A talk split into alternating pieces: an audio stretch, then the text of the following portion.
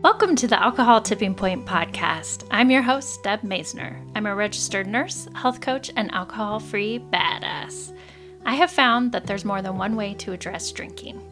If you've ever asked yourself if drinking is taking more than it's giving, or if you've found that you're drinking more than usual, you may have reached your own alcohol tipping point.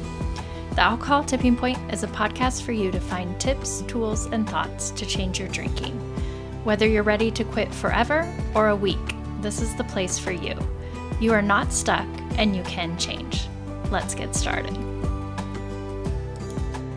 Thanks for listening today to this special episode of the Alcohol Tipping Point. This one is a little more, well, what I like to call a woo, a woo episode, because I, coming from healthcare and nursing, I have a real science background.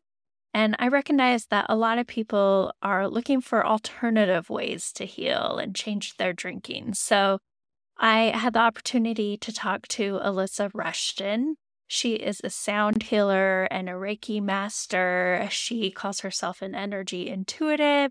She's had a really interesting story. She's had a near death experience. She's had her own struggles with addiction and just lots of different things in her life and has made like an extreme life change from where she was nearly, you know, since a fateful near death day in 2005 and since losing 100 plus pounds, changing her life and moving to Hawaii and helping other people in a different way with this sound healing and whatnot. So I wanted to have her on the show just to share her experience. And for you, if this is something maybe you're interested in, maybe for you to learn a little something new yourself. I actually, we did a retreat in Taos, New Mexico, and we brought in someone to do sound healing, a sound bath with the crystals, the big crystal bowls and and that was just amazing and soothing and calming and i know we're all looking for other ways to just calm and soothe ourselves. We're looking for other ways to th- do that besides drinking. So i hope that you find this interesting that you are open-minded about it as i was and that you enjoy this episode with alysa Alysa, well, thank you for joining Alcohol Tipping Point, joining us all the way from Hawaii, right? You live in Hawaii? I am. I'm here on the Big Island. Oh, that's wonderful. And you just are like glowing. I can see you glowing. oh, thank you. Thank you so much. Yeah, this island will do that. It helps you glow. Yeah, we did a spring break trip to Kauai this mm-hmm. past year. And then the year before, we went to Maui and just, oh, it's amazing. It's special. So that's wonderful. You get to live there year round. I do. I feel so beyond blessed. Every morning when I wake up, I just, the first thing I do is I look outside and I think, oh my gosh, I'm so blessed to live here. Yeah. Yeah. Well, can you share a little bit about who you are and what you do? Yeah. So I am really here to help people rise up into the next level of consciousness. I mostly work with business leaders and entrepreneurs who want to expand in some way. And I like to call myself a superpowers activator because everybody has these unique gifts and skills and talents that you came into this world with that likely have gotten pushed down and shoved down by a variety of circumstances and traumas and people in your life telling you you can't be that much. And so I help people to reignite all of those gifts and skills and talents within themselves so that they can have this rather magical, sparkly, amazing, glowy life. Yeah. And you had your own journey to get here. Can you share your experience? You know, that you had a real tipping point, if you will, where things changed in your life and you went down this different path? Oh, woman. Yes, I did hit tipping point.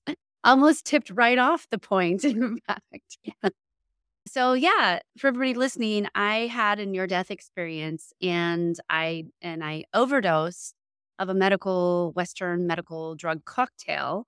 And what happened, just to give you a little snippet of this, is that I was in corporate America I loved my job. I had this amazing job in technology. I was a corporate trainer and it was so much fun. And I went to work every day thinking, God, this is everything. I love this so much. And I poured myself into my work. And meanwhile, years prior, I had this whole list of traumas, right? Little traumas, big traumas, you know, all of these things that had happened to me that I never really dealt with. And I just poured myself into work. And it was a job that I loved, so it was okay. Meanwhile, you know, I I wouldn't say I was an addict. I just drank a nice bottle of Cabernet every day. And I did smoke cigarettes, but I didn't really identify myself as a drug user or anything like that. And so I just thought that's what you did. I thought you smoked cigarettes, you drank a good bottle of Cabernet, had a great steak at the end of the long day. And that's how I was living my life. And then fast forward, I got a promotion to the gray cubicle of death is what I like to call it. And, you know, if you're listening to this right now, you might even be in the gray cubicle of death while you're listening to this. So you know what I'm talking about. And it was that corporate cubicle where all of a sudden all that fun job that I had was no longer fun.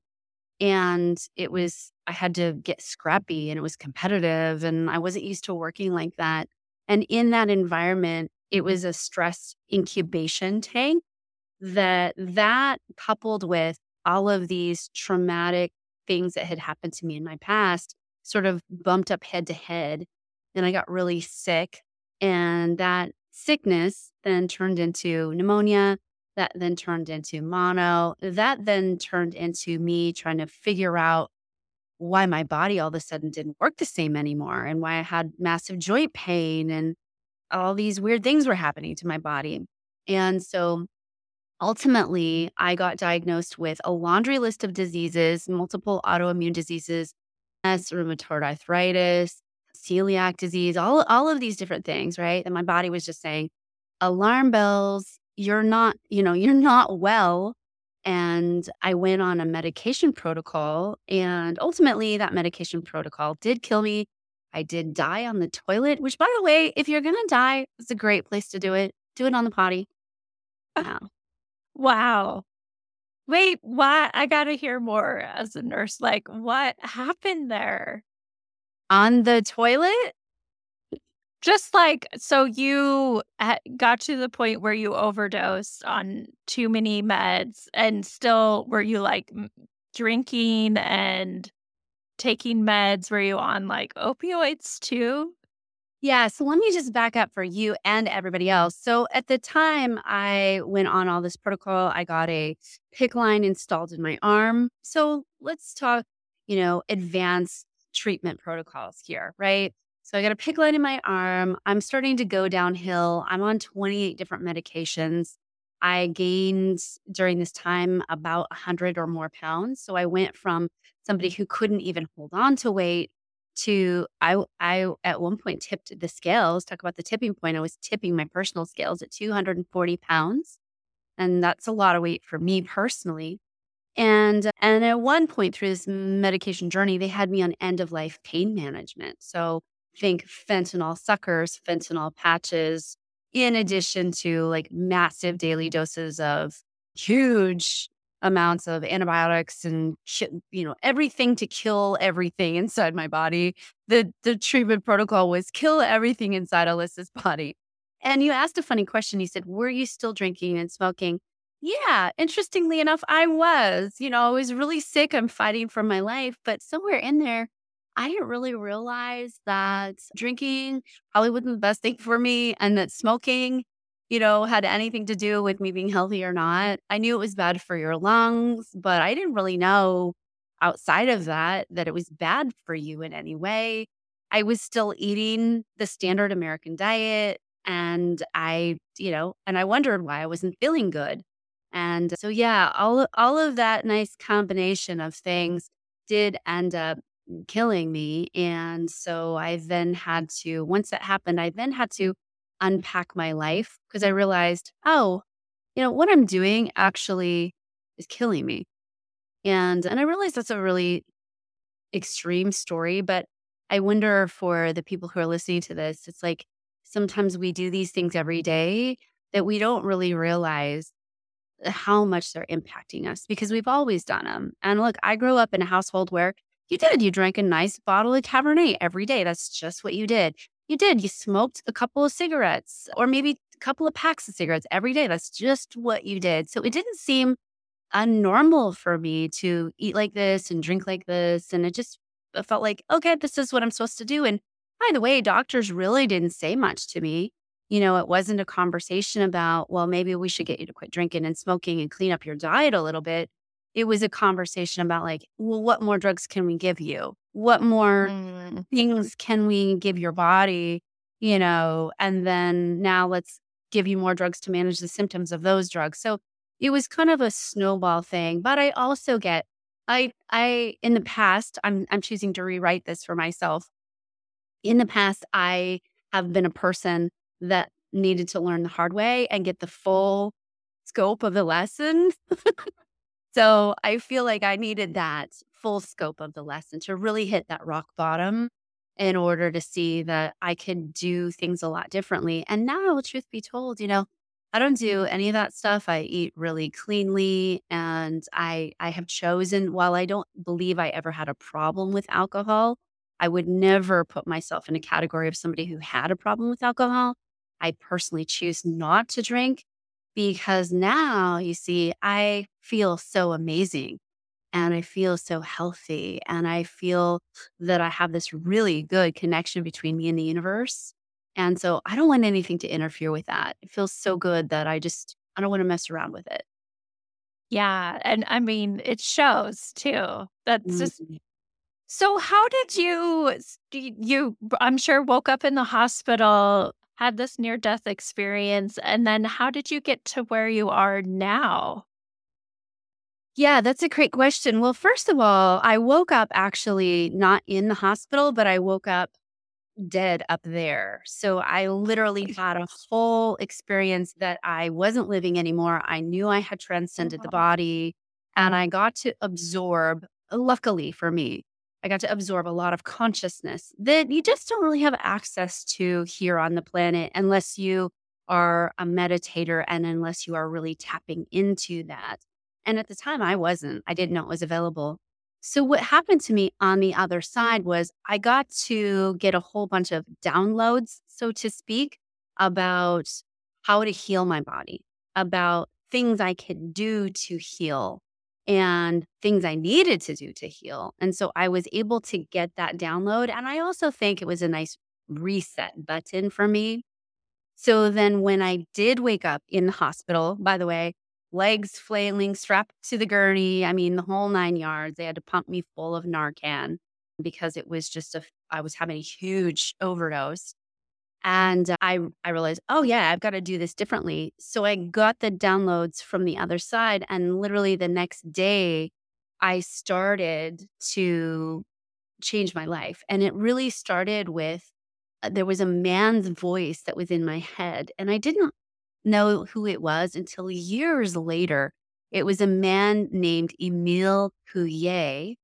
And you can Google him, you can look him up on YouTube. And this voice of Emile was in my head and it was saying, I'm getting better and better every day in every way. And this voice was just in my head. And it, it must have said this phrase over a thousand times in an hour. And I'm thinking, God, whose voice is mm-hmm. this? I probably have gotten a little, you know, brain damage from being out for so long, right? And, you know, I'm thinking, oh, I, I may have lost my mind. But I now realize that I was getting this incredible download, a reprogramming of sorts that I was getting reprogrammed in my body to know that I could get better and better every day in every way. And so it started there. And, you know, you got to remember at the time I'm 240 pounds. I'm in a walker to get around. I'm wearing diapers. I mean, I'm pretty, I'm pretty much a mess of a human being.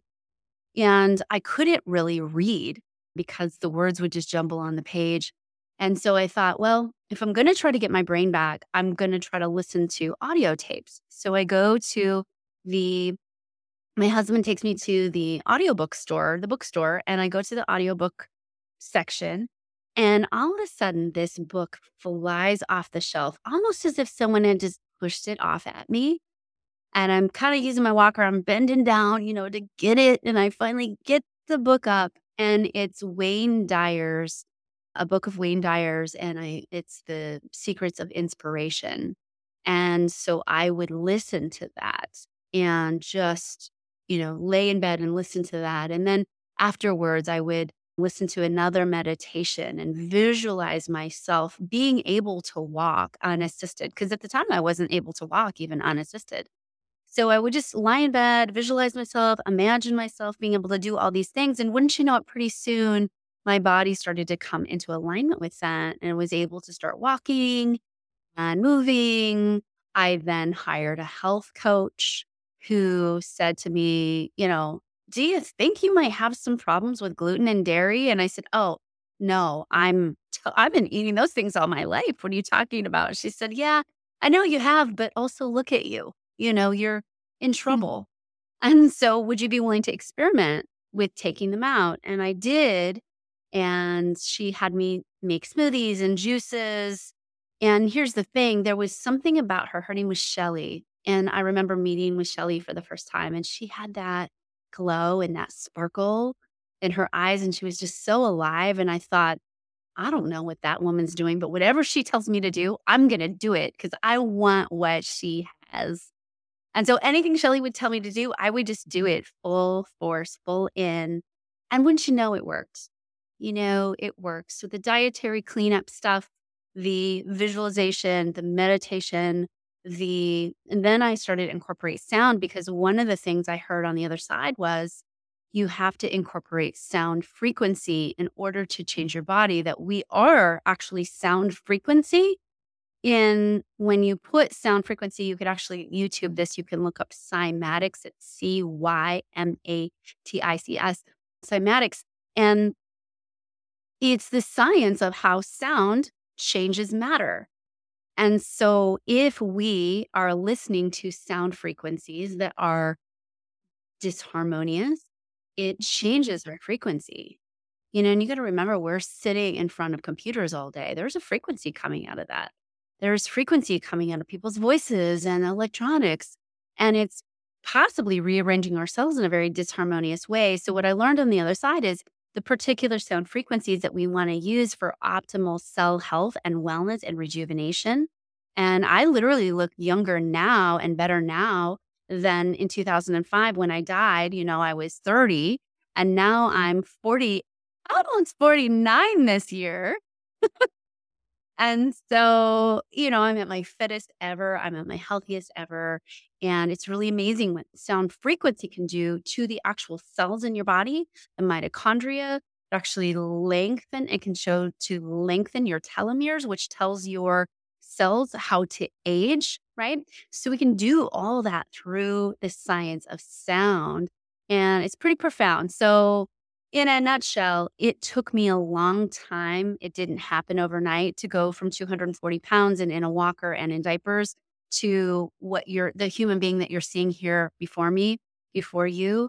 It took about five years in total of a lot of really deep, hard work and a lot of reworking, you know, parts of me that did want to smoke the cigarettes and parts of me that did want to drink the drinks and parts of me that did want to eat the donuts. Listen, I love a long john. I'll be honest with you. I was that the chocolate frosting long. I mean, who doesn't love that? raspberry pie. I mean, come on. That's funny. Well, that is amazing. I mean, it really is an amazing story. And I appreciate you sharing that. And just, you know, I have just kind of sort of heard some near death experience ex- stories. And I know that like a lot of people have them. And so that's fascinating. I I want to talk a little more about sound healing and what that is. You kind of gave an intro, but how how just like some ordinary gal in Boise, Idaho, maybe like me, like how I could kind of use some of those ideas, techniques, like what how do you practice that?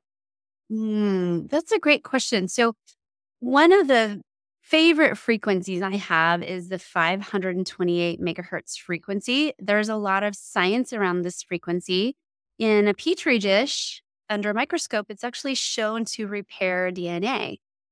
So, literally, a quick search on YouTube, you can search 528 megahertz frequency and be given a whole host of beautiful things to listen to. And ultimately, it runs the carrier wave of 528 megahertz and or hertz, not megahertz. And that works on your DNA to start to create a repair process that's in place. So, what I like to tell people how to get started is one, find a frequency that really resonates with you. 528 is sort of great for everyone. If you are dealing with a lot of trauma or you have a lot of fear, you actually will probably do low better with the lower frequencies like 128 hmm. or or the 200 range that'll actually work better on your system 198 is really great for that and again a quick youtube search will find you all of this i have music on my site as well in my membership site but literally youtube's such a great resource and it's free go there. And what I love to tell people to do is grab some headphones because frequency is best when you get it in both ears and lie in the grass or someplace in nature because that's something else that I was shown on the other side is that we're so disconnected from our charging station and if you think about your phone, you disconnect this phone from its charging station, it's going to start to not work well, especially when the battery gets really low, right? And we as human beings need particular nutrients that are only found in the soil.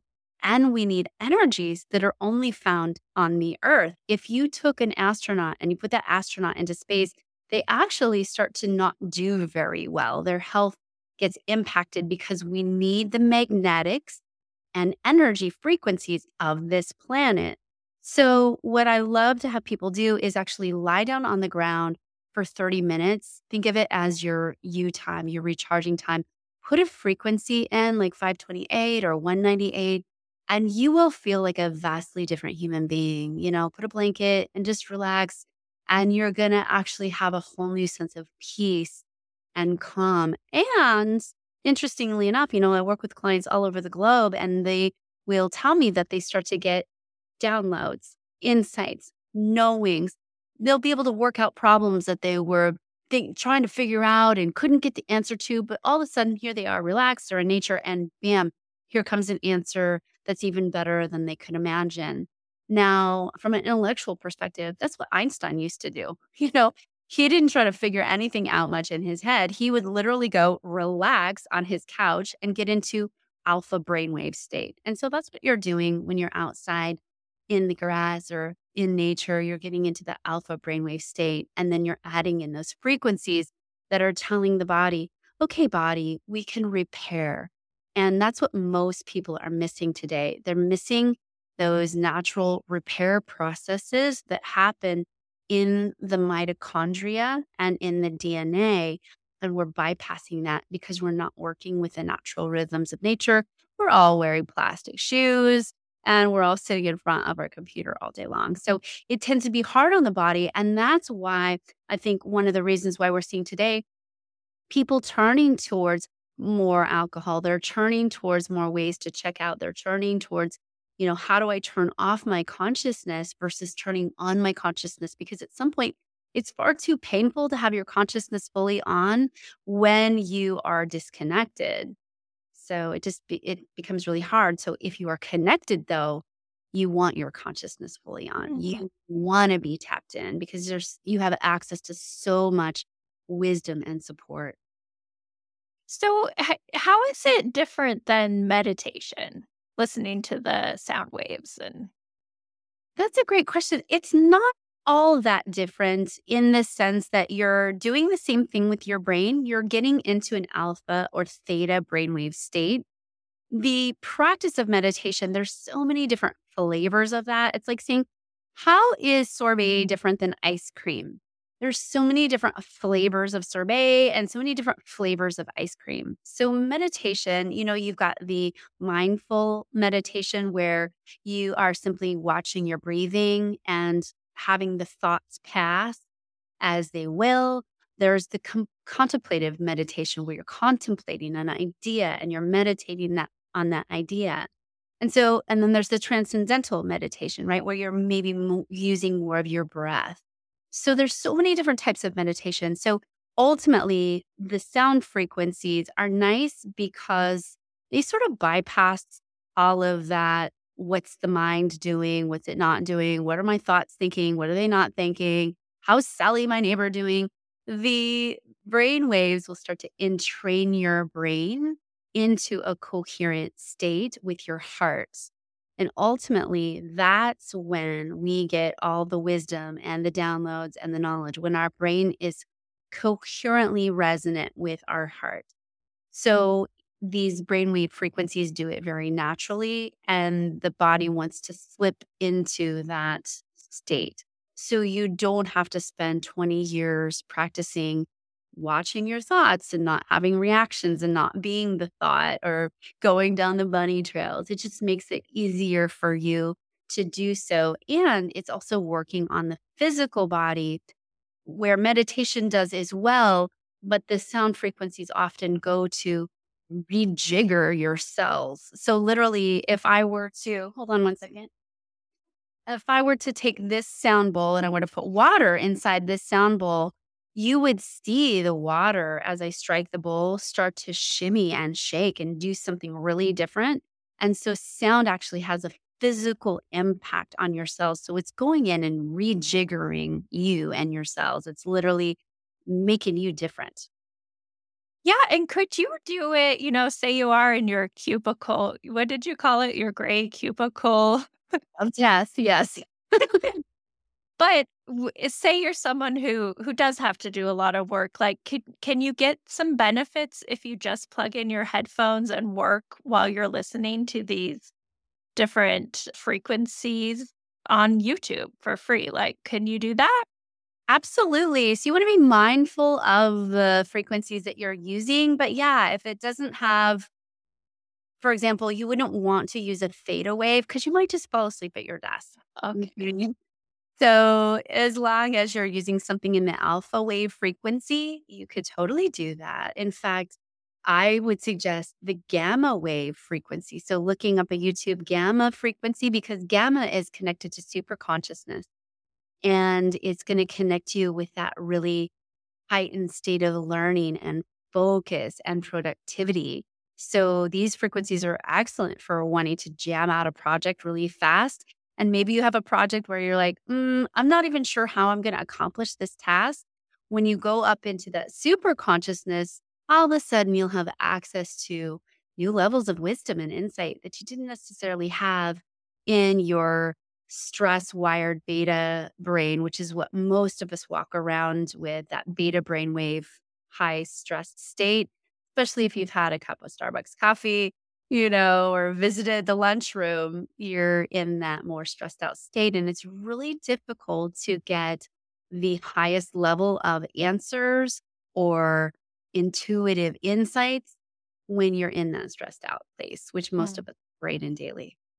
Yeah, which is also why a lot of people turn to drinking. Yeah, because drinking turns the dial down on it. Yeah, temporarily, for sure. Well, it how bringing this back to drinking and someone is wanting to change their drinking and they're like, "Okay, I could try these this sound wave thing out," right? What are some other alternative ways or approaches you have to help someone change their drinking? Oh, I love this question so much.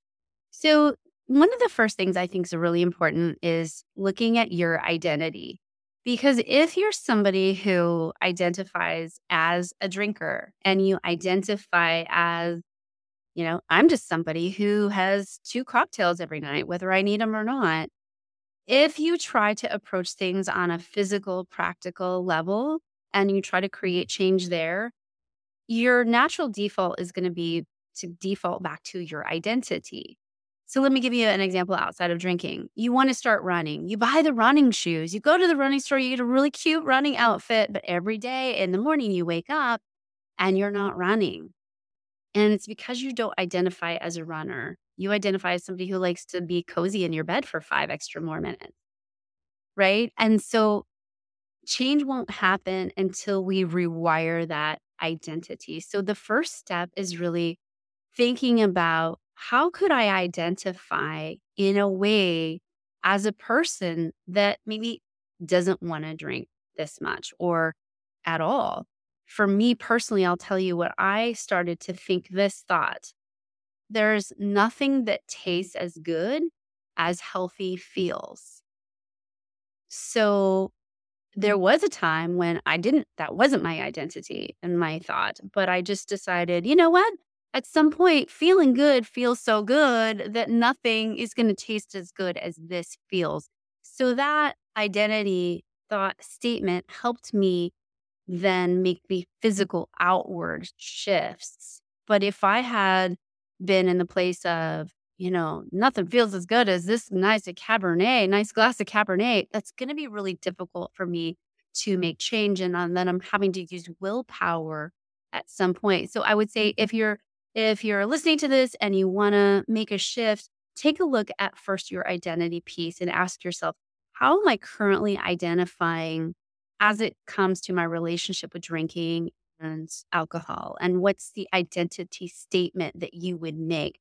And it's going to sound like this I'm someone who does this, right? And so, you know, like I would say now, I'm someone who drinks green juice.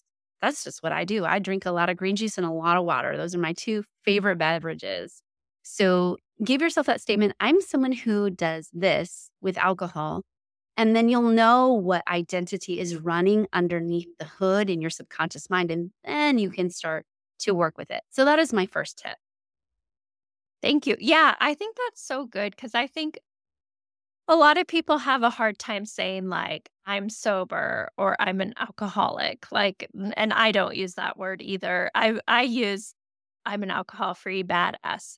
However, it's hard to get there when you're changing. So if you can kind of ease into it, like you said, like I'm someone who takes care of my health, I'm someone who drinks water, I'm someone who, you know, is changing their drinking or whatever that looks like for you. And probably you need to try some on too to get to what feels good for you. Totally. Absolutely. And just really quickly, you know, the people who have been in recovery for years who are reciting, I'm an alcoholic, there's a reason why they're not able to transcend that addiction because they are at the identity level reaffirming every day that they've got an addiction issue. Versus if you really do start to work with your identity at that level and reaffirm, I'm someone who makes healthy choices. I'm someone who loves feeling healthy. I'm someone who hydrates really well, you know, and you make it less about being addicted or not addicted or, you know, drinking alcohol or not drinking alcohol. It's more about like being healthy and mm. being the identity of health and feeling really delicious in your body. Your body actually responds very well to that. And it doesn't feel like a form of punishment because we're wired, we are hardwired to avoid pain and punishment. So if we're saying things to ourselves that are going to feel punishing, the body will then start to also resist. You know, I always say the issue is lying in the tissues. so our body is basically our subconscious mind. And so we've got to outsmart it at some point and give it these really sweet and positive, healthy statements to work with that, like you said, don't feel like those all or nothing statements and don't feel like those huge statements, but get us closer and closer over time. Yeah, that's a great mindset tip. What what are some of your other alternative tips or? Well, and then this goes to the practical is first and foremost to really look at the reason why you're reaching for that alcoholic beverage, right? Why are you doing it? Is it out of habit? 100% out of habit? Is it because you are feeling stressed at the end of the day? I don't know about you, but that's my number one reason why I would do it is because I was so stressed by the time I got done with my day that I knew that this was going to be my instant quick hit to bring down the stress level in my body. So, one of the things that I now love to do is physical activity. If I'm stressed, I'll go grab a buddy and do a walk and talk, and we'll just go walk and talk and talk off the day or walk in nature. I think moving the body is something that really we're not doing enough of in this day and age because we're so stagnant sitting down, anyways. And the body's like a river, it wants to move and water mm-hmm. needs to move. And because we're mostly water, we need to move the water in our body. So, moving the body, having that practice of, okay, I get done with my day and I, I immediately kind of go walk off my day, I move off my day. Hydrating, when we are fully hydrated, you're not going to have the level of cravings either for alcohol or sugar than when we're dehydrated. The brain goes into a state of fatigue and needs, it's like, oh my God, I'm feeling tired. Give me something that's going to help out. And it's usually a combination of sugar and alcohol. The brain's like, oh, yeah, that's my magical combination. I love those two together. Uh, and throw in some salt for good measure. Right. So, yeah, moving the body and then having alternatives. I mean, for me, I personally love those alternatives that feed health and feed the cells and help you age in reverse. Because I don't know anybody who's getting any younger, but I like to look like I am. Right. And so I like to have those things in my diet and in my life that I know are going to be anti stress and anti aging as well. So sometimes that's a really great cocktail. There's some there's some products that I just love by a Hawaiian guy, but you can get them all over America and possibly the globe. And one of them is called a chi tonic, and it's a formulation of adaptogenic herbs that help your body support during times of stress. So make yourself a little herbal tonic, have that as a beverage to not only nourish yourself but calm the stress down because we still need ways to get rid of the stress that don't alter our consciousness. And I think for me, that's the biggest part about alcohol is ultimately alcohol alters your consciousness and people do and act very differently when their consciousness is altered. And there's really something to be said for rising up into your full consciousness because you can really have a different life.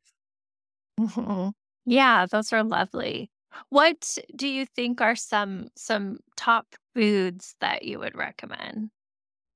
Ooh, top foods. You know, this is funny because everybody's so uniquely different. I call people bio individuals, right? So just like your favorite flavor of ice cream is going to be different than mine, what nourishes your body is going to be different than what nourishes my body. So, in general, we do know that people need a lot more leafy greens and vegetables than they are getting. And what's funny when I talk to people about that is a lot of people will say, I don't really like them. And so part of it is getting yourself to a place where you're involved in your in your food and you're actually making healthy meals and you're, you know, invested in a lifestyle basically that nourishes you and supports you. For some people, this might just mean making a fresh salad and a piece of healthy protein. And for other people, it might be making a seven course raw foods meal. But ultimately, it's about, you know, each person finding that way to tap in to the life that's in the food and I think for many of us, we're so di- disconnected from our food system and food preparation, even. I know many moms that their whole lifestyle is driving through the drive through and getting the food to feed the kids so that they can get to the five soccer games that they have that night. Right. And so we're so disconnected from our whole food system that then all of that kind of goes and lowers also our consciousness because when we're not eating high vibration foods, when we're eating foods that are factory processed and filled with a lot of chemicals that they don't even have to tell us about, it goes to dampen us and dampen our cells and how they operate and creates, unfortunately, a lot of disease and not feeling good. So, mm-hmm. what we want to try to do is take that ownership back for ourselves and take that responsibility back and if you can start to take responsibility back for a couple meals a week and make them and have fun and joyful preparation in the kitchen and chopping, turn on some music or involve the family, get everybody in there, having it be a fun, joyful event, and then eat this beautiful meal that's fresh and tasty and good. That really helps to offlet the stress. But here's the other thing your body will be less stressed when it's getting high vibration nutrients. So your body feels a lot of stress when it's eating foods that are not filled with nutrients, that are more factory processed or box. You know, I used to be a boxitarian. I mean, I would, you know what I'm talking about, right? Mm-hmm. That's funny. Well, what do you mean by high vibration foods? What does that mean? Mm, high vibration food. So I want you to just imagine in your mind a box of oh, what comes a box of cereal. Okay, so imagine in your mind a box of cereal, and then imagine in your mind a fresh bowl of fruits with maybe a little coconut sprinkled on top of it and maybe some cacao nibs.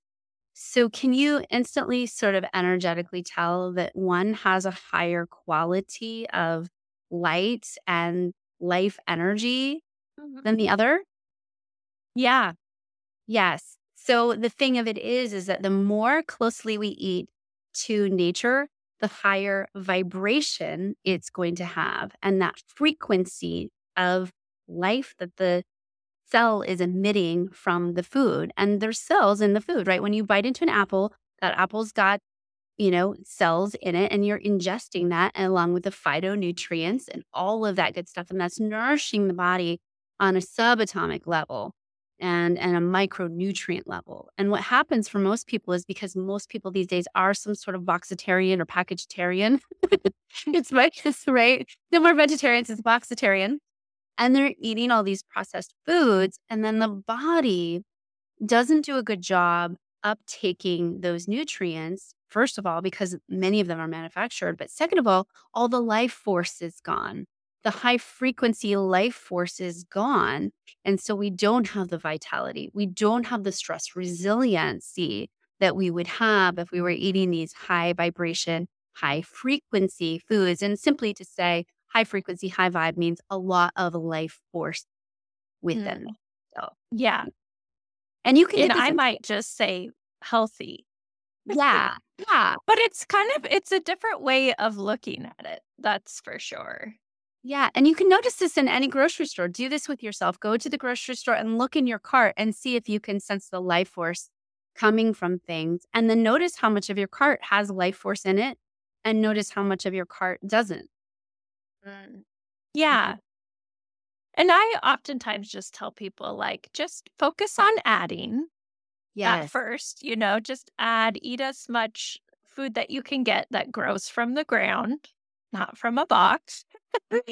But yeah, but just starting simple, or like you said, just pick a couple meals a week and make it fun.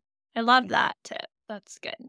Yeah, make it fun and find, you know, I always say find something that you love to eat and maybe find a way to make it even healthier and more mm. high vibe, right? And one of mine was lasagna.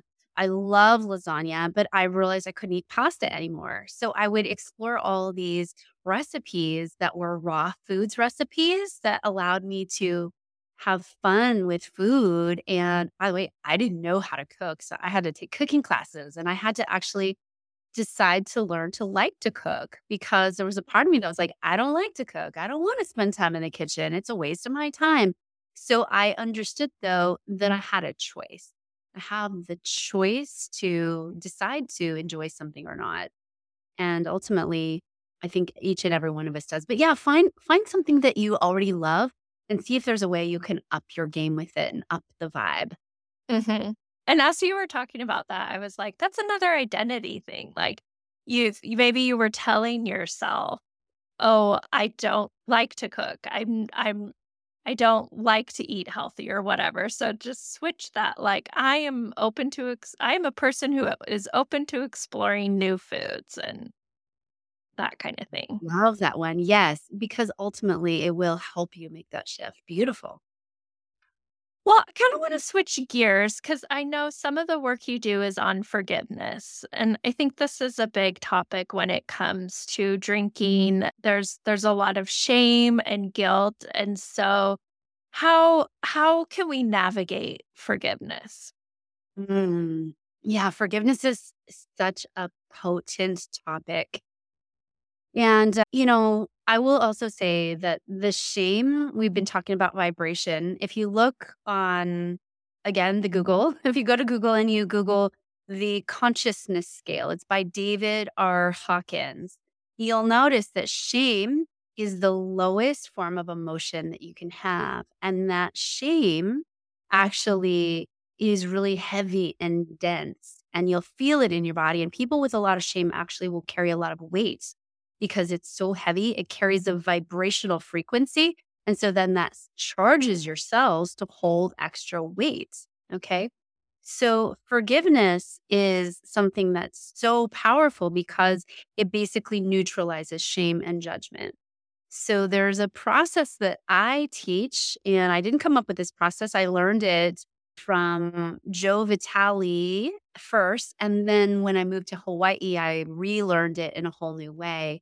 And in Hawaii, the ancient Hawaiians would do a system called Ho'oponopono, which means to make right again. So Ho'oponopono. And it is a way to practice forgiveness. And basically, how I teach it's a little different. So I do this in the sense that you don't ever have to call your person that you're frustrated at and do this in person with them. You can do it energetically. So let's say that your business partner really frustrated you and you're and you're really just angry of how they're showing up to their job and you're not happy with their work and on and on and on. So in Ho'oponopono, you would say these four statements. I love you. I'm sorry. Thank you. Please forgive me. Now here's the hiccup you might go, well, why am I saying, please forgive me? They're the one who's messing things up. They're the ones who are not showing up to work in the way that they should. They're the ones who are not being professional. They're the ones. And what we're trained to do is we're trained to point the finger outside of us. It's them over there that are making me feel this way. So the idea with Ho'oponopono is I'm taking responsibility for my side of things. Mm-hmm. I'm happening to have a program that's projecting itself outward and showing me this behavior, this event, this whatever it happens to be. Okay.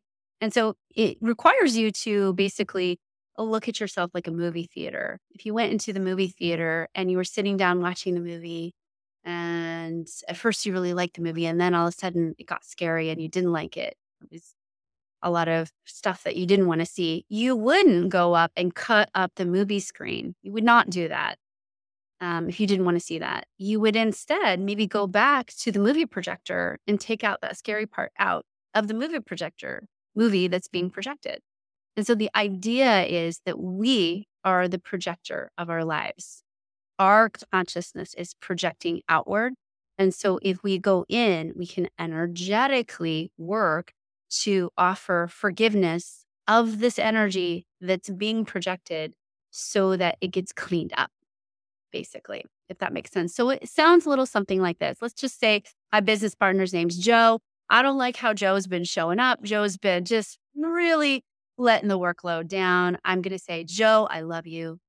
Thank you for showing me that I've been running a program of not taking responsibility for work and not being a great colleague. Please forgive me and know that I'm deleting this program now. And what that starts to do when you say that, I love you, I'm sorry, thank you, please forgive me, is it starts to actually soften the energy. It stops any judgment, blame, or shame and it starts to clean. It acts like a cleaner in your system. Well, let's say you've done something personally that you're not proud of. Maybe you were out one night and maybe you had too many drinks and maybe you were a little handsy with a coworker that you didn't want to be. and you are shaming yourself about that. So you could say, you know, Alysa, I love you. Thank you for showing me running the program of um, having bad boundaries and not showing up as the person that I want to be. Please forgive me and know that I'm deleting it now. And you're just going to continue to do that and do that and do that until you inside feel a shift. You'll feel it. You'll feel lighter and brighter. And that's when you know you can stop the process. It's also great for anything you're ruminating on. You know, it's really easy to ruminate on something, uh, especially stuff that you personally have done or other people have done to you or around you. So if you're ever ruminating this tech this technique of I love you, I'm sorry, thank you, please forgive me, and insert the program that you would have to be running in order to see this as the movie projector, right? If it's bad driving, if it's, you know, you're out driving, do it while you're driving. By the way, expect to see the roads open up for you because this energy is an energetic that opens energy. It doesn't close it down. So you're going to expect to see this feeling of lightness, of brightness, of drivers behaving a little bit differently. Because the thing of it is, when you change what's on the inside, the outside world changes. If we expect to change everything on the outside of us, nothing ever changes. And that's the big secret to life. It's an inside job. Yeah. And I think that's really empowering too. Like you have the power to change how you feel, what you say, what you do. You don't have to move, you don't have to change jobs, you don't, you know, like you you have the power within you. Yes. And to your point, you know, how many people have I seen change jobs like this boss is a total jerk. I can't believe them. They're they never appreciate me for what I do. They change jobs. The same boss that's a total jerk you know, their name is different now, but they're this they're dealing with the same issues. And we think that changing those outer circumstances is going to change, but we keep looping back to the same patterns and to the same boss in a different human suit and to the same partners. And ultimately, that's your sign and signal that it's the inside work that's going to make that shift and change. Mm-hmm. Yeah. Well, thank you. Is there anything else you would say to people who are listening to this show and they're struggling with drinking? Yeah, you know, well, first off, I've been there too, you know, and you're not alone. It's drinking is something that has been instilled in our history as a means to relax and chill out and check out and to to give yourself the understanding that you're in the process of breaking a rather long cycle of checking out and dampening down the consciousness. And I suspect your listeners listening to this are ready to tune up the dial on their consciousness. I suspect that they are ready to take things to a new level of awareness. And what's really amazing is that when you decide to release alcohol in whatever way feels right for you, you will notice that you have more access. You have more connection to source energy, whether you call it God or Jesus or Buddha or whatever, or maybe you don't call it anything at all. Maybe you call it nature. You'll notice that you're more connected. You'll notice that your life starts to operate even more easily. You'll notice that you get opportunities for healing and growth and evolution that you might not necessarily have when you're reliant on a substance to keep you in that place of calm. And does it require a bit of work? Yes. Is it worth it? Absolutely.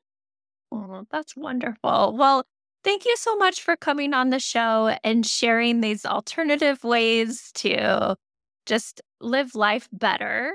And I'm going to definitely start doing more sound healing and listening to different hertz and just exploring that because I think that's really fascinating. How can someone find you? Oh, well, first of all, thanks for having me. It's been such a pleasure. And yeah, go to alysarushton.com and I'm sure you'll have a little link for them in the show notes. I will. I will. Well, thank you so much. It's just wonderful connecting with you and we will be in touch. Oh, likewise. Thanks so much for having me.